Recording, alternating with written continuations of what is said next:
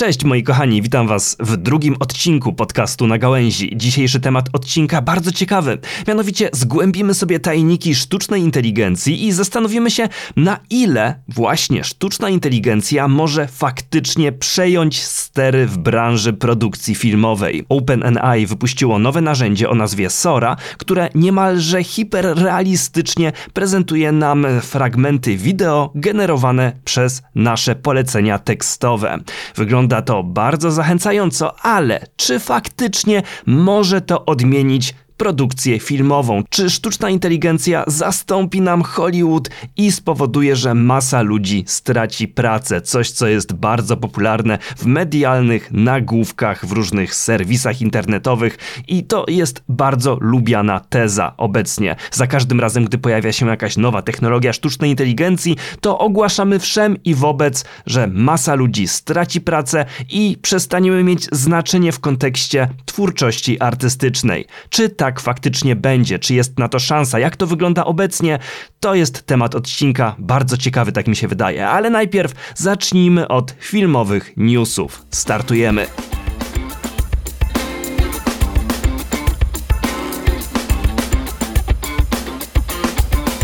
Marvel ogłosił casting do nowej wersji Fantastycznej Czwórki. Casting, który przedstawia się całkiem fajnie, ale dość bezpiecznie. I tak, w Pana Fantastic wcieli się Pedro Pascal, Vanessa Kirby w Niewidzialną Kobietę, Joseph Quinn w Człowieka Pochodnie, a Ebon Moss-Bachrach w Rzecz. Sformułowanie bezpieczny casting szczególnie pasuje mi tutaj do Pedro Pascala. Jest to świetny aktor, nie zrozumcie mnie źle, i z pewnością bez żadnych problemów poradzi sobie z tą rolą.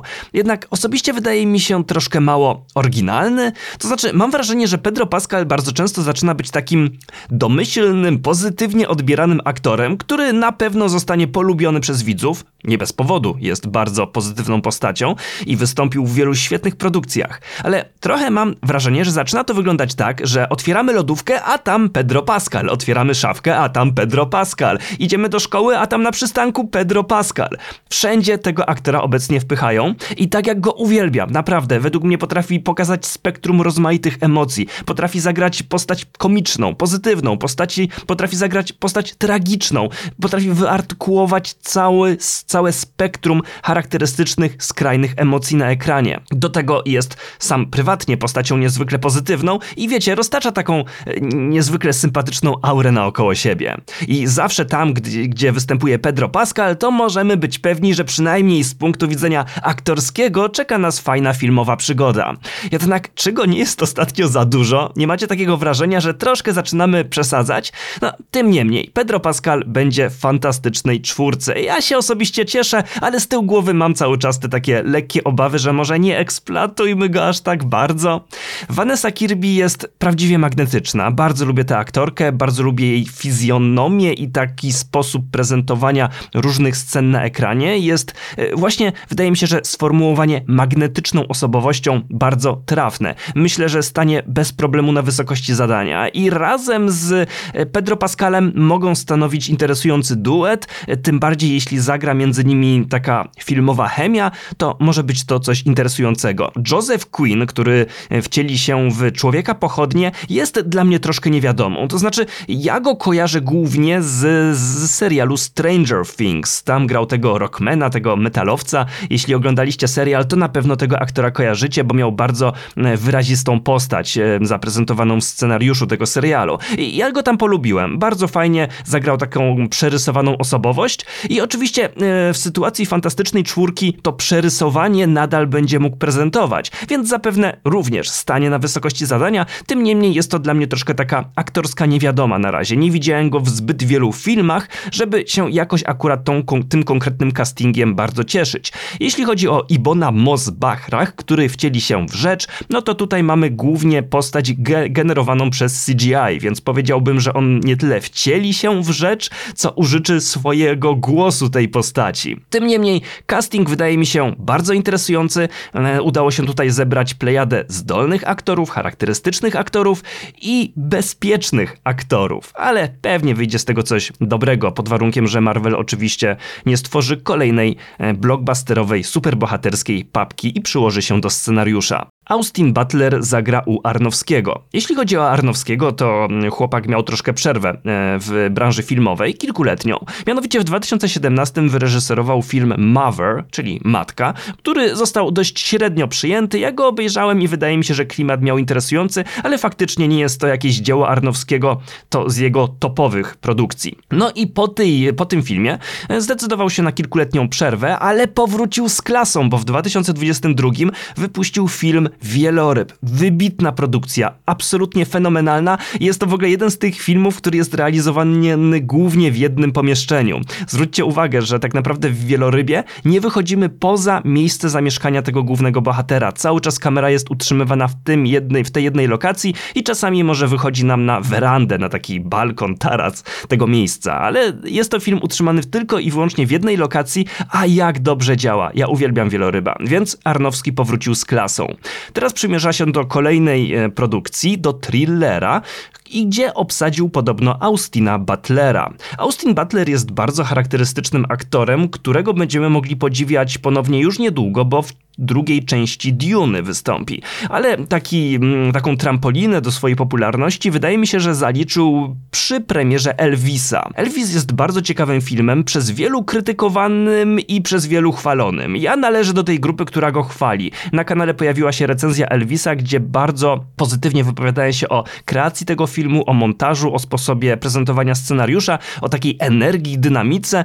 Mi ten film się osobiście bardzo spodobał, acz wiem, że dużo osób go krytykowało. Tym niemniej, Butler zagrał fenomenalnie. I u Arnowskiego, no, ciekawą rzeczą będzie obejrzenie go właśnie w takiej bardziej psychodelicznej formie filmowej. Ciekawy jestem, czy sprosta wyzwaniu. Co ciekawe, nie wiem, czy wiecie, ale Arnowski planuje również zrealizowanie biografii Elona Muska. Na początku zastanowiono się, zastanawiano się, czy Austin Butler właśnie nie wystąpi w tej biografii Elona Muska, ale nie, to ma być osobny thriller. Tym niemniej Arnowski razem ze studiem A24, studio A24 24 wręcz słynie z bardzo specyficznych produkcji. No i razem z Arnowskim mają właśnie e, zrealizować biografię Elona Muska, która ma być oparta na tej książkowej biografii Elona Muska. E, osobna sprawa, że bardzo ciekawe jest przyporządkowanie właśnie Arnowskiego do czegoś takiego jak biografia filmowa, no nie? Ta na tyle charakterystyczny reżyser, który przede wszystkim dekonstruuje kino niezwykle atmosferyczne, klimatyczne, często brutalne, bardzo mocne, że ta, ta, ta strefa jakoś nie do końca pasuje mi do biografii Elona Muska, no chyba, że chcemy go mm, ukazać jako, jako jakiegoś potwora, co też może być jakąś opcją, nie ukrywam. W każdym razie, Austin Butler wystąpi w kolejnym thrillerze Arnowskiego. Christopher Nolan chce nakręcić horror, mianowicie bardzo ciepło się wypowiada o tym gatunku. Ostatnio był również pytany na, w czasie wywiadów właśnie o horrory i tutaj stwierdził, że horrory są bardzo interesujące, bo polegają na bardzo kinowych chwytach, więc chciałby kiedyś właśnie horror nakręcić. To jest jeden z tych gatunków, które mają w sobie wiele mroku i abstrakcji. Mają wiele cech, które Hollywood zazwyczaj unika. To jest cytat, to co teraz powiedziałem z słów Christophera Nolana. I faktycznie Hollywood unika tego rodzaju cech, jak mrok, abstrakcja, kino bardziej gatunkowe. No przede wszystkim dlatego, że tutaj się zysk nie kalkuluje, prawda? Nie ma zbyt wielu wysokobudżetowych horrorów, mrocznych filmów, takich bardzo artystycznych, no bo jakby zysk nie przekłada się na budżety za bardzo, więc dlatego duże kino często stroni od tego rodzaju produkcji, ale Christopher Nolan, no słuchajcie, jest to reżyser, który może absolutnie wszystko. Niewielu jest reżyserów, którzy mogą pójść do studia, powiedzieć, że chcą nakręcić taki, a nie inny film i to studio może wyło wyłożyć setki milionów dolarów, bo zaufają mu w pełni Nolan jest idealną osobą, żeby nakręcić bardzo mroczny, bardzo artystyczny horror, bardzo ciekawy, bardzo oryginalny, właśnie z, w gigantycznej skali, z ogromnymi budżetami, z taką pompą, no nie? To jest reżyser, który może w taki hollywoodzki sposób zaprezentować artystyczny gatunek. To nie spotyka się zbyt często, bo właśnie studia nie bardzo ufają różnym reżyserom i nie bardzo skore są wykładać pieniędzy na tego rodzaju produkcje. Ale tutaj mamy światełko w tunelu. Bardzo możliwe, że dzięki temu, dzięki Nolanowi wreszcie zobaczymy ambitny, wysokobudżetowy horror. To by było niezwykle interesujące. Ridley Scott nakręci biografię Bee Gees. Bardzo możliwe. Paramount Pictures podobno po obejrzeniu Gladiatora 2 było tak zachwycone tym dziełem, że zdecydowało się zatrudnić Ridleya na reżysera Bee Gees. Wydaje mi się, że to mm, ta informacja jest troszkę taką przerysowaną medialnie plotką, no bo wiecie, każdy wie jakie filmy kręci Ridley Scott i nie wydaje mi się, żeby Paramount Pictures potrzebowało obejrzeć Gladiatora 2, żeby stwierdzić, że Ridley Scott jest reżyserem na poziomie. Oczywiście wszyscy wiemy, że ogólnie forma tego reżysera ostatnio jest spadkowa, ale nadal nie sposób odmówić mu umiejętności w kreowaniu klasycznego hollywoodzkiego spektaklu. Film, co ciekawe, ta biografia Bee Gees została na początku ogłoszona w 2021 roku i reżyserem tego filmu miał być Kenneth Branagh. Po roku jednak zmieniono reżysera na Johna Carney. Po kolejnych kilku miesiącach zmieniono jeszcze raz reżysera i tym razem miała to być Lauren Scafire, reżyserka filmu Ślicznotki. Szczerze, nie widziałem tego filmu i w ogóle nie kojarzę tej reżyserki. Po kolejnych kilku miesiącach zrezygnowano z niej i teraz postawiono na Ridleya Scotta. Podobno, słuchajcie, Scott miał okazję z zespołem Bee Gees już pracować. Menedżer grupy Robert Stigwood w latach 70. zamarzył sobie film pod tytułem Castle Accident, czyli wypadek na terenie zamku. Mieli w nim zagrać członkowie zespołu Bee Gees, a reżyserią miał się zająć właśnie Ridley Scott. Ostatecznie z projektu kompletnie nic się nie udało, na skutek różnych zawirowań nie rozpoczęto nawet prac nad tym filmem. Tym niemniej Ridley Scott miał okazję przez jakiś czas współpracować z ekipą z Bee Gees. No i teraz Paramount stwierdziło, że może jest to odpowiednia osoba do stworzenia biografii Bee Gees. Wydaje mi się, że Ridley Scott pasuje do takiego typowego hollywoodzkiego kina i jeśli Bee Gees miałoby iść drogą właśnie tych dużych blockbusterowych biografii typu Bohemian Rhapsody, typu Elvis, wiecie, tą drogą, no to Ridley Scott wydaje się takim bezpiecznym, bardzo bezpiecznym wyborem. Ivan McGregor i Anne Hathaway wystąpią w filmie Davida Roberta Mitchella. Jeśli nie kojarzycie nazwiska tego reżysera, to spieszę z pomocą. Jest to reżyser takich filmów jak Coś za mną chodzi oraz bardzo specyficznych tajemnic Silver Lake. Teraz zapewne już wiecie mniej więcej o kim tutaj mówimy. Nowa produkcja, która jeszcze nie ma tytułu, będzie filmem familijnym, przygodowym, z dinozaurami i akcją osadzoną w latach 80. Ivan McGregor i Anne Hathaway wcielą się w rodziców. I słuchajcie, stwierdzenie, że David Robert Mitchell, autor takich filmów jak Coś za mną chodzi oraz Tajemnice Silver Lake, wyreżyseruje film familijny z dinozaurami, no to brzmi trochę jakby, nie wiem, Arnowski miał wy wyreżyserować telenowelę. to kompletnie nie pasuje do siebie, ale zakładam, że to kino familijne będzie pewnie posypane taką szczyptą stylu tego reżysera, że nie będzie to takie tradycyjne, familijne filmidło, ale trochę takiej tajemnicy pewnie w nim również uświadczymy. Na sam koniec taka ciekawostka. Uwe Boll robi nowy film. Uwe Boll, słuchajcie, to taki reżyser mem troszkę, przede wszystkim w świecie graczy. Bo chłopak zasłynął bardzo niskobudżetowymi, bardzo słabymi filmami na podstawie gier. Wyreżyserował takie produkcje jak Alone in the Dark, Blood Rain, Dungeon Siege, Postal, Far Cry. Wszystkie na podstawie gier, wszystkie niesamowicie słabe i oglądane przede wszystkim przez fanów tych gier jako guilty pleasure, czyli oglądamy coś tak beznadziejnego, że aż fajnego. I to jest gość, który nie potrafi kręcić. To jest gość, który nie wiadomo skąd właściwie znajdował fundusze na te filmy. To jest gość, który znajdował całkiem niezłych aktorów do tych swoich filmów i ostatecznie prezentował prawdziwą, cudowną, nieokiełzaną papkę i coś kompletnie beznadziejnego. Ale oglądało się te filmy za dzieciaka jako taką śmiesznostkę. Z ciekawości sprawdziłem i jego ostatni film powstał w 2022 roku, czyli cały czas prężnie działa na rynku filmowym. Nazywał się Deutschland im Winter, czyli Niemcy w śniegu. Część pierwsza, czyli zamierza stworzyć może część drugą. W każdym razie na IMDb serwisie ma oceny ten film 2,6.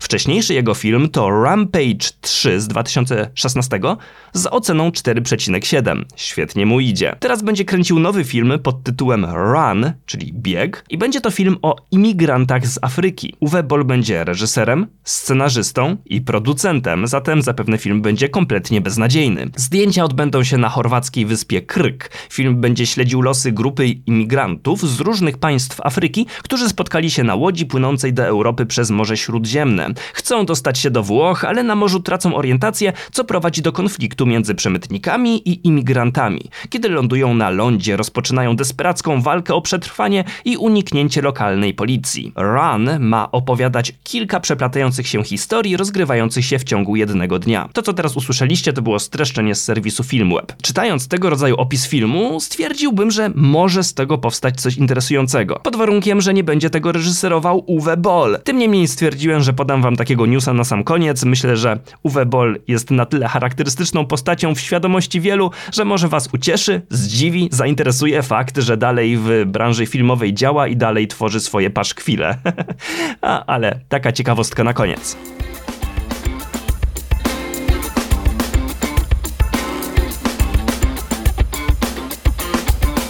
Dobrze, moi drodzy, czas na sztuczną inteligencję. Słuchajcie, za każdym razem, gdy pojawia się nowa technologia związana ze sztuczną inteligencją, pojawiają się w mediach głośne nagłówki o tym, że to już jest koniec, że stracimy masę pracy, że sztuczna inteligencja przejmie całkowitą kontrolę nad pracą artystyczną, co oczywiście jest na chwilę obecną totalną bzdurą i łapaniem klików różnymi clickbaitami. Zresztą dzisiaj nawet przeglądając newsy filmowe, trafiłem na serwisie Filmweb na nagłówek. Koniec Hollywood. OpenAI przed przedstawia narzędzie Sora, które może zmienić branżę. Słuchajcie, oczywiście ten nagłówek jest totalną bzdurą, bo nie ma tu żadnego końca Hollywood i narzędzie Sora nie zmieni branży filmowej. Nie ma absolutnie takiej możliwości. I teraz sobie porozmawiamy, tak jak oczywiście można wróżyć z fusów i zastanawiać się, co będzie za 2, 3, 4 lata i to też sobie zrobimy w drugiej połowie naszej dyskusji.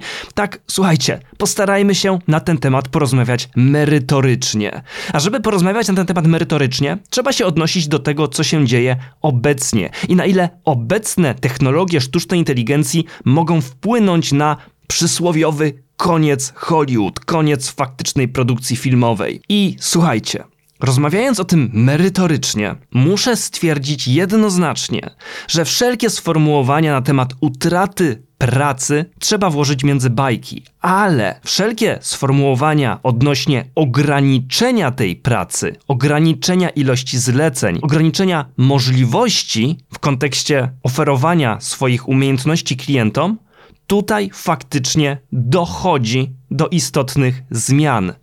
Szczególnie te zmiany obecne są wśród mniejszych przedsiębiorców, mniejszych firm, które nie realizują produkcji fabularnych, ale realizują produkcje reklamowe.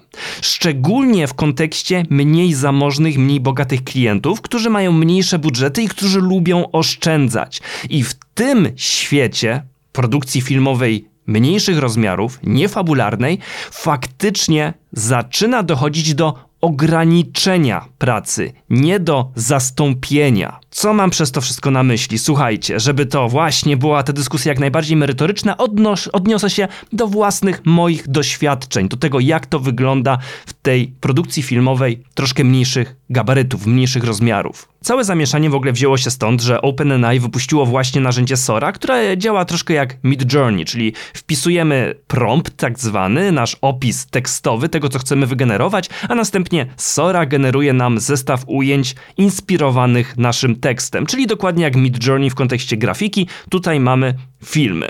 I prezentuje to nad wyraz realistycznie. Oczywiście wśród przykładów dostępnych w internecie, bo na razie narzędzie nie jest ogólnie dostępne każdemu, ale wśród tych przykładów można się przyczepić do różnych miejsc, można zauważyć pewne przekłamania, ale faktycznie na pierwszy rzut oka wszystkie te ujęcia wydają się bardzo realistyczne i automatycznie nakłaniają do pewnego rodzaju przemyśleń, że to oznacza koniec branży filmowej. Słuchajcie, w kontekście moich doświadczeń z produkcją filmową, może przedstawię wam kilka historii, które bardzo fajnie pokażą miejsca, w których tego rodzaju technologia może zastąpić faktycznego człowieka. Kilka lat temu miałem taką propozycję realizacji dla klienta. Była to propozycja stworzenia filmu reklamowego dla pewnego rodzaju nadajników, lokalizatorów umieszczanych w ciężarówkach, wielkich tirach, które transportują materiały.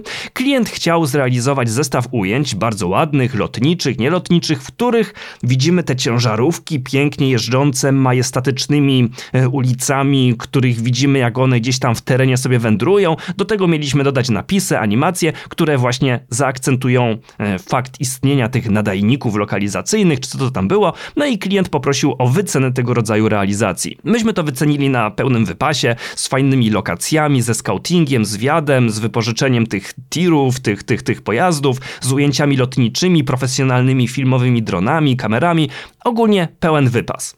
Klient przetrawił budżety i stwierdził, że to jest troszkę za dużo i czy nie możemy gdzieś ściąć tych budżetów. No to my się postaraliśmy ograniczyć troszkę tą, ten wypas produkcyjny i zaproponowaliśmy wersję bardziej budżetową. Wtedy klient podumał, podumał i wrócił do nas z informacją, że słuchajcie, może zrealizujemy tą reklamę, ale może byśmy jednak nie kręcili tych ujęć, tylko skorzystali z ujęć stokowych, czyli znajdziemy jakieś ujęcia ładnych ciężarówek jadących przez ładne, ład, przez ładne uliczki i z tego sobie zmontujemy taką realizację. Myśmy wtedy odpisali, że dziękujemy w takim razie, bo tego rodzaju rzeczami się nie zajmujemy. Zresztą szczerze, coś takiego to klient może sobie sam nawet zmontować w Movie Makerze. I słuchajcie, tego rodzaju klient w tym momencie może sobie taką, będzie mógł sobie taką sorę odpalić, e, przygotowaną przez OpenAI, wstukać w promptach e, informacje, teraz tir jadący, ciężarówka jadąca przez malownicze e, e, uliczki o zachodzie słońca, ujęcie z drona, bardzo filmowe, epickie. No i Sora mu wygeneruje klientowi kilka różnych wersji, wygeneruje sobie ich powiedzmy nawet 40-50 takich różnych ujęć na jadące ciężarówki z powietrza.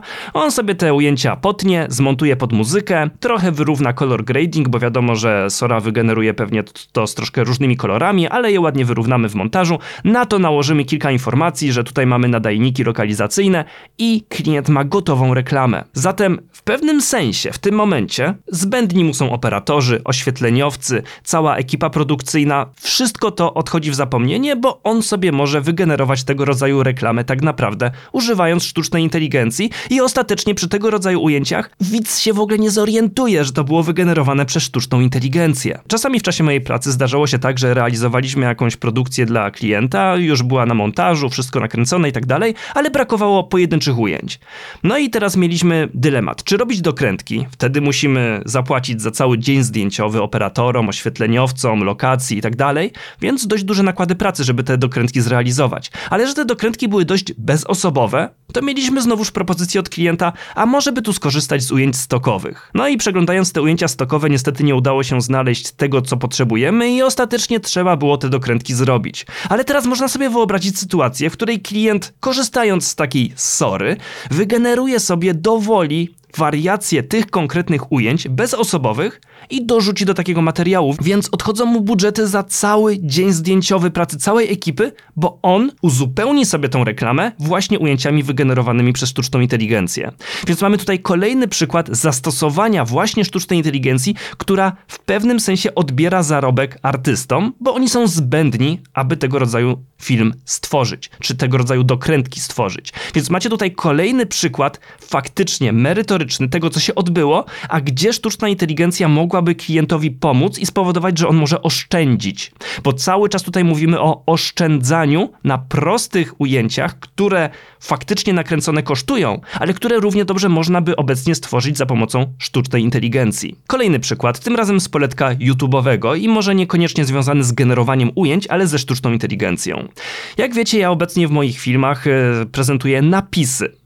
Nigdy nie miałem czasu na realizowanie transkrypcji, czyli na spisywanie ręcznie tego, co ja mówię i mm, prezentowaniu tego w formie napisów akceptowanych przez YouTube'a. Jednak w momencie, gdy pojawiła się sztuczna inteligencja, to ona może mnie wyręczyć i w tym momencie wrzucam sobie każdy film do takiego programu, gdzie nakładam skrypt sztucznej inteligencji, która mi robi transkrypcję. Ja kilka w takiej transkrypcji poprawek uczynię oczywiście, ale ileż to mi czasu oszczędza.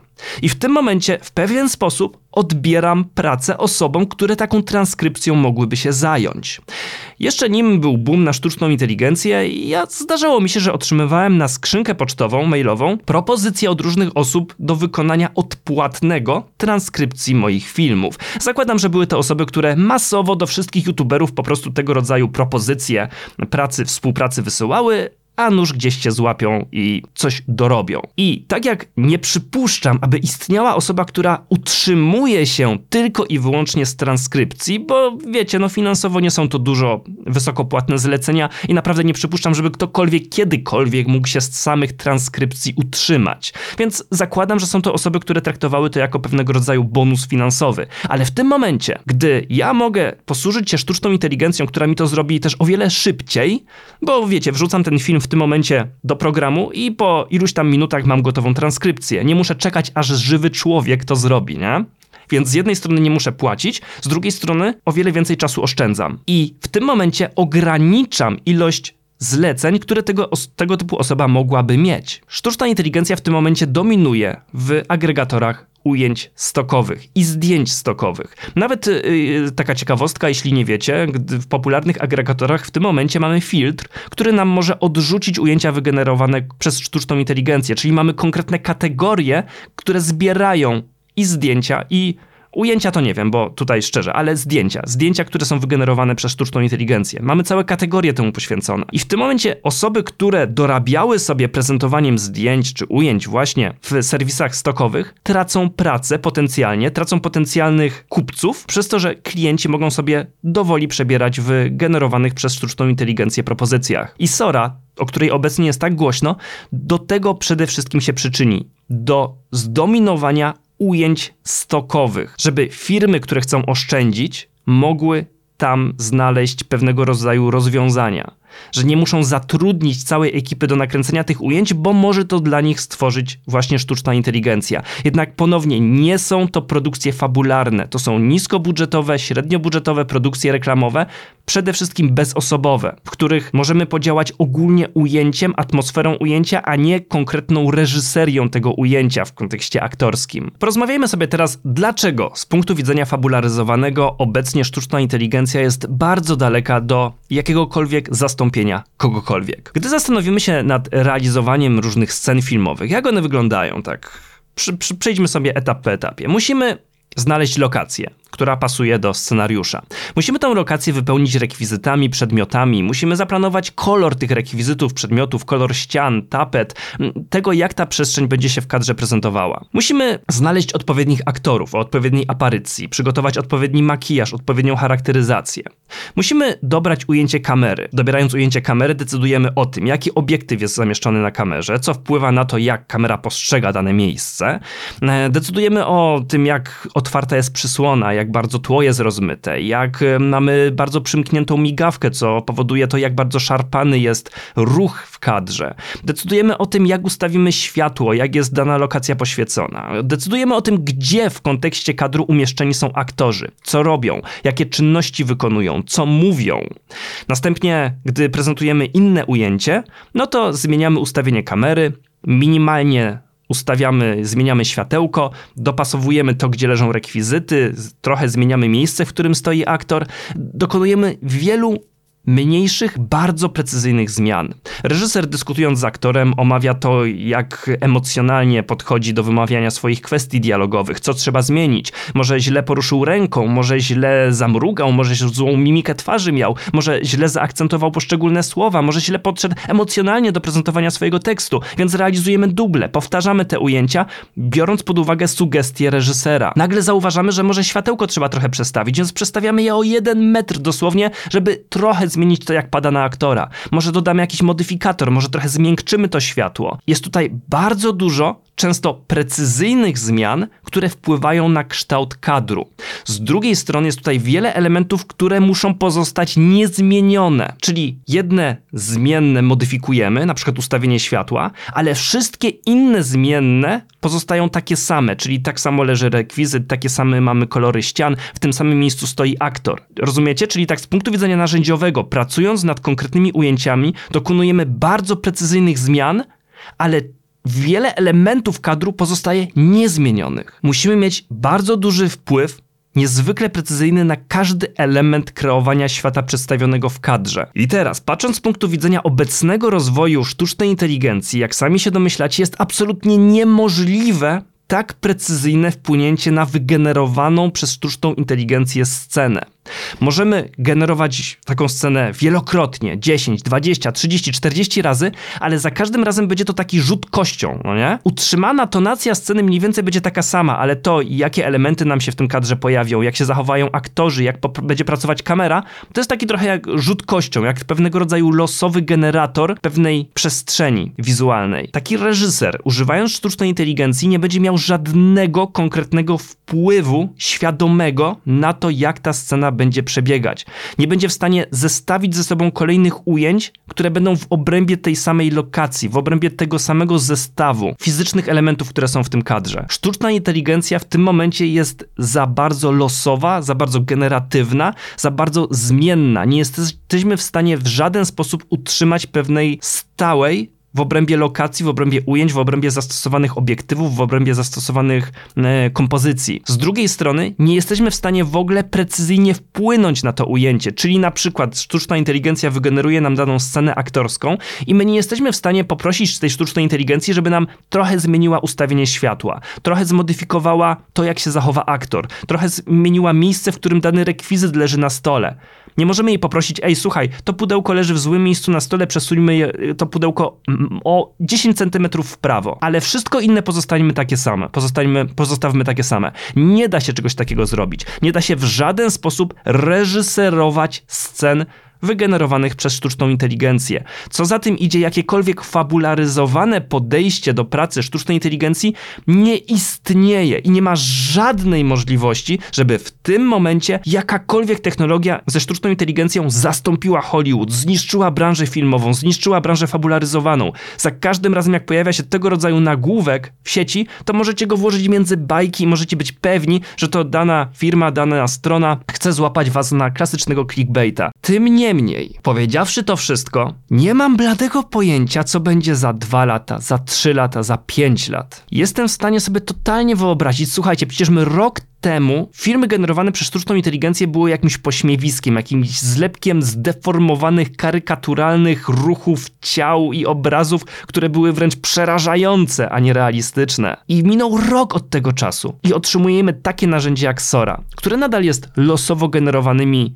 zlepkami ujęć, ale jakże bliskimi rzeczywistości. I za 2, 3 lata, za 5 lat, za 10 lat, kto wie jak to będzie wyglądało, tylko wtedy kluczowe pytanie, czy my, jako użytkownicy tych algorytmów, tych narzędzi sztucznej inteligencji, będziemy mieli precyzyjny wpływ na konkretną scenę? Czy ta sztuczna inteligencja będzie w stanie zrozumieć to, do czego dążymy, będzie w stanie zachować pewne części składowe kadrów i będziemy mogli się z nią dogadać jak z prawdziwym człowiekiem? Czyli powiedzieć, że ok, zachowaj nam ten zestaw ten zestaw lokacji, ten zestaw rekwizytów, ale zmień trochę światło, zmień to, jak się zachowuje aktor. Niech aktor inaczej wypowie tą scenę. Jeśli będziemy w stanie z tym algorytmem, z tym, czy sztuczną inteligencją, dyskutować w ten sposób i w ten sposób wprowadzać zmiany w generowanej scenie, to to będzie moment, gdy faktycznie sztuczna inteligencja będzie mogła zastąpić twórców. I pojawia się na przykład inne pytanie, czy osoba, która korzystając z tego rodzaju sztucznej inteligencji będzie mogła być nazywana artystą? Czy filmy stworzone używając tego rodzaju rozbudowanych już wtedy algorytmów sztucznej inteligencji będą faktycznie stworzone przez ludzi czy przez komputery? Czy, czy, czy, tego typu osobę będzie można nazwać artystą, twórcą, reżyserem, operatorem? Według mnie będzie można. Zwróćcie uwagę, że tak, tak, tak, pobawmy się taki, tak, zróbmy sobie taki eksperyment, eksperyment myślowy. W tym momencie powiedzmy, że kontrolujemy scenę w filmie, nie? I to jest jedna osoba, czy tam wynika to czasami na mocy dyskusji kilku osób, ale przed takim monitorem przy narzędziu sztucznej inteligencji też może siedzieć kilka osób i dyskutować, co wklepać w klawiaturze, nie? Więc te osoby siedzą i one decydują o tym, jak zmienić dane światło, jak zmienić dane ujęcie. Ok, przestawmy teraz kamerę w lewo, przestawmy to światło tutaj. Są to decyzje kreatywne, artystyczne. I pytanie, czy jeśli tego rodzaju decyzje, polecenia wykona człowiek i podejdzie do statywu z, ze światłem, przestawi to światło dwa metry i dzięki temu osiągniemy ten cel. I teraz to nazywamy artyzmem. Ale jeśli mm, będziemy mieli sytuację, w którym tą kamerę ten statyw z, czy tam lampą przestawi dwa metry dalej sztuczna inteligencja w generowanej scenie, to czy to coś umniejszy artyzmowi, tej decyzji, świadomej decyzji podjętej przez osobę, która klepie na klawiaturze, bo to ona stwierdziła, że to światło trzeba zmienić, tylko to polecenie wydała sztucznej inteligencji, tak? Czy tam generatorowi tej sceny. I ostatecznie tą lampę przestawił jakiś tam algorytm, ale tą decyzję o przestawieniu tej wirtualnej lampy podjął podjęła osoba siedząca przy klawiaturze. Jest to decyzja artystyczna, tylko wykonuje ją nie człowiek, a jakiś algorytm. I czy to coś umniejsza tej decyzji? Czy to powoduje, że to podejście jest mniej artystyczne, mniej kreatywne? W mojej ocenie kompletnie tak nie jest. I oczywiście mamy tutaj całe tło tego, że masa ludzi wtedy już faktycznie traci tą pracę, bo nie potrzebujemy tej osoby, która fizycznie podejdzie do e, lampy i ją przestawi, czy fizycznie naciśnie rekord w kamerze, czy zdecyduje o kadrze. Te osoby są zbędne i to jest absolutnie brutalne i przerażające. Ale koniec końców nadal są to decyzje artystyczne, podejmowane świadomie. Słuchajcie, moglibyśmy to na przykład w ogóle w tym momencie zestawić z produkcją gier. Ja w ostatnim podcaście wam mówiłem, że mógłbym na przykład pracować w game devie i być kimś w rodzaju cinematic designera, czyli osoby, która decyduje o tym, jak kamera w świecie gry jest umieszczona, jak wyreżyserowane są sceny, jak poruszają się aktorzy w obrębie takich scenek w grze komputerowej, nie? I to są decyzje, się zgodzimy, nie? Artystyczne. To jest kreowanie danej sceny, ale jest to kreowane w programie komputerowym. Nie ma tam fizycznie kamery, kamery, nie ma fizycznie świateł. My to światło przedstawiamy klikając myszką na jakiś punkt w edytorze, Unreal Engine i tak dalej i przestawiamy je ręcznie, czy zmieniamy jego nasycenie, jego kolor, jego natężenie, to jak to światło pada. To wszystko robimy używając myszki i klawiatury, przestawiając je w edytorze komputerowym. I czy to powoduje, że te decyzje nie są artystyczne? Kompletnie. Oczywiście są. Każda scena w grze fabularyzowana jest zestawem decyzji świadomych, artystycznych podjętych przez twórców, przez reżysera tej sceny, przez operatora tej sceny, który pracuje oczywiście kamerą wirtualną, ale nadal tą kamerą pracuje, decyduje jaki ma być obiektyw tam, jak ma to ujęcie wyglądać, jak mają się poruszyć ci wirtualni aktorzy. Są to artystyczne decyzje. I czym to pewnym sensie będzie się różniło ta, ta praca od wklepywania tego w promptach do sztucznej inteligencji, nie? która właśnie te kamery będzie zmieniać, będzie nam zmieniać ustawienia świateł. To się niczym nie różni. Różni się narzędzie, które te zmiany generuje, ale decyzje nadal są jakby człowieka, tak? Od nas pochodzą. Więc słuchajcie, w momencie, w którym za kilka lat faktycznie sztuczna inteligencja będzie miała tak konkretne możliwości, to wtedy będzie można mówić o tym, że dużo ludzi straci pracę. Korporacje, wielkie firmy przede wszystkim chcą oszczędzać. I to widać w tym momencie na każdym etapie. Słuchajcie, no przecież ostatnio mówiłem wam o tym ostatnich newsach w podcaście, że ten, ta animacja z kojotem została, zostanie anulowana, bo firma chce mieć odpisy podatkowe i na tym chce zarobić. Gotowy film są gotowi wyrzucić do kosza pracę setek osób na planie zdjęciowym, prac, gigantyczne poświęcenie, lata pracy chcą wyrzucić do kosza tylko dlatego, że chcą uzyskać odpis podatkowy, że chcą zarobić. I komukolwiek może się wydawać, że taka firma nie skorzysta z możliwości sztucznej inteligencji, gdy ona będzie na tyle rozwinięta, że nie stwierdzi, że ok, nie musimy płacić tym ludziom, nie musimy ich ciągać na plan zdjęciowy, można wszystko zrobić szybciej, sprawniej i wprowadzić milion zmian w takiej scenie bez obciążania ludzi, bez płacenia im, bez, wiecie, bez obciążania budżetów. Szybciej, sprawniej, taniej, równie dobrze. Trzeba być bardzo naiwnym, żeby stwierdzić, że duże firmy z tego nie skorzystają, gdy to będzie możliwe. I to jest tutaj przerażające i to jest pewnego rodzaju, to są takie czarne chmury nad branżą artystyczną. Jeśli ta sztuczna inteligencja za kilka lat rozwinie się do tego poziomu, to zmieni się kompletnie to, jak wygląda artystyczna branża, zarówno filmowa, jak i, nie wiem, graficy, artyści, malarze. Wszystko to absolutnie będzie w niebezpieczeństwie i wtedy tego typu nagłówki, koniec Hollywood, koniec branży, koniec, one będą miały rację bytu. Ale czy tak będzie? Ja nie mam pojęcia. Nie wiem, na ile będziemy mogli tak rozbudować sztuczną inteligencję, żeby dało się z nią tak precyzyjnie porozmawiać na temat tworzenia sceny, która jest generowana. Nie mam bladego pojęcia, czy to będzie możliwe. Nie znam się na tym, nie wiem, jakie są możliwości. Ja myślę, że twórcy nawet tych sztucznych inteligencji na tym etapie nie są świadomi tego, co ta sztuczna inteligencja może osiągnąć. To jest trochę przerażające, trochę fascynujące, ale jest to wróżenie z fusów. Cały czas. W każdym razie, cała ta moja opowiastka zmierza do tego, że na tym etapie jest do tego bardzo daleko i jest to absolutnie niemożliwe. Ale równocześnie na tym etapie już teraz sztuczna inteligencja zaczyna troszkę odbierać pracę, ograniczać pracę przede wszystkim mniejszym przedsiębiorcom, mniejszym firmom, które zajmują się produkcjami niskobudżetowymi, które realizują się, zajmują się realizowaniem reklam, produkcji dla mniejszych klientów, którzy właśnie chcą oszczędzać, a którzy mogą oszczędzić na prostych ujęciach. Więc powiedzcie mi, czy duże firmy, firmy gdy będą mogły oszczędzić na wielkich ujęciach, czy tego nie zrobią? To jest dokładnie ta sama mentalność. Mały przedsiębiorca chce oszczędzić, żeby w ogóle się utrzymać na lodzie, żeby ogóle na, na powierzchni, żeby w ogóle móc działać przy obecnych kosztach życia i tak dalej. Ale duża firma będzie chciała oszczędzić, żeby jeszcze więcej zarobić. Dokładnie ten sam mechanizm działania. I jeśli teraz mali przedsiębiorcy zaczynają oszczędzać właśnie na mniejszych produkcjach, bo mogą, mają taką możliwość, to tym bardziej wielcy zaczną oszczędzać, gdy będą mieli taką możliwość, ale na razie jej kompletnie nie posiadają przy tym obecnym stopniu rozwoju tej technologii. Takie są moje 3, 5, 6, 10 groszy związanych z tą dyskusją.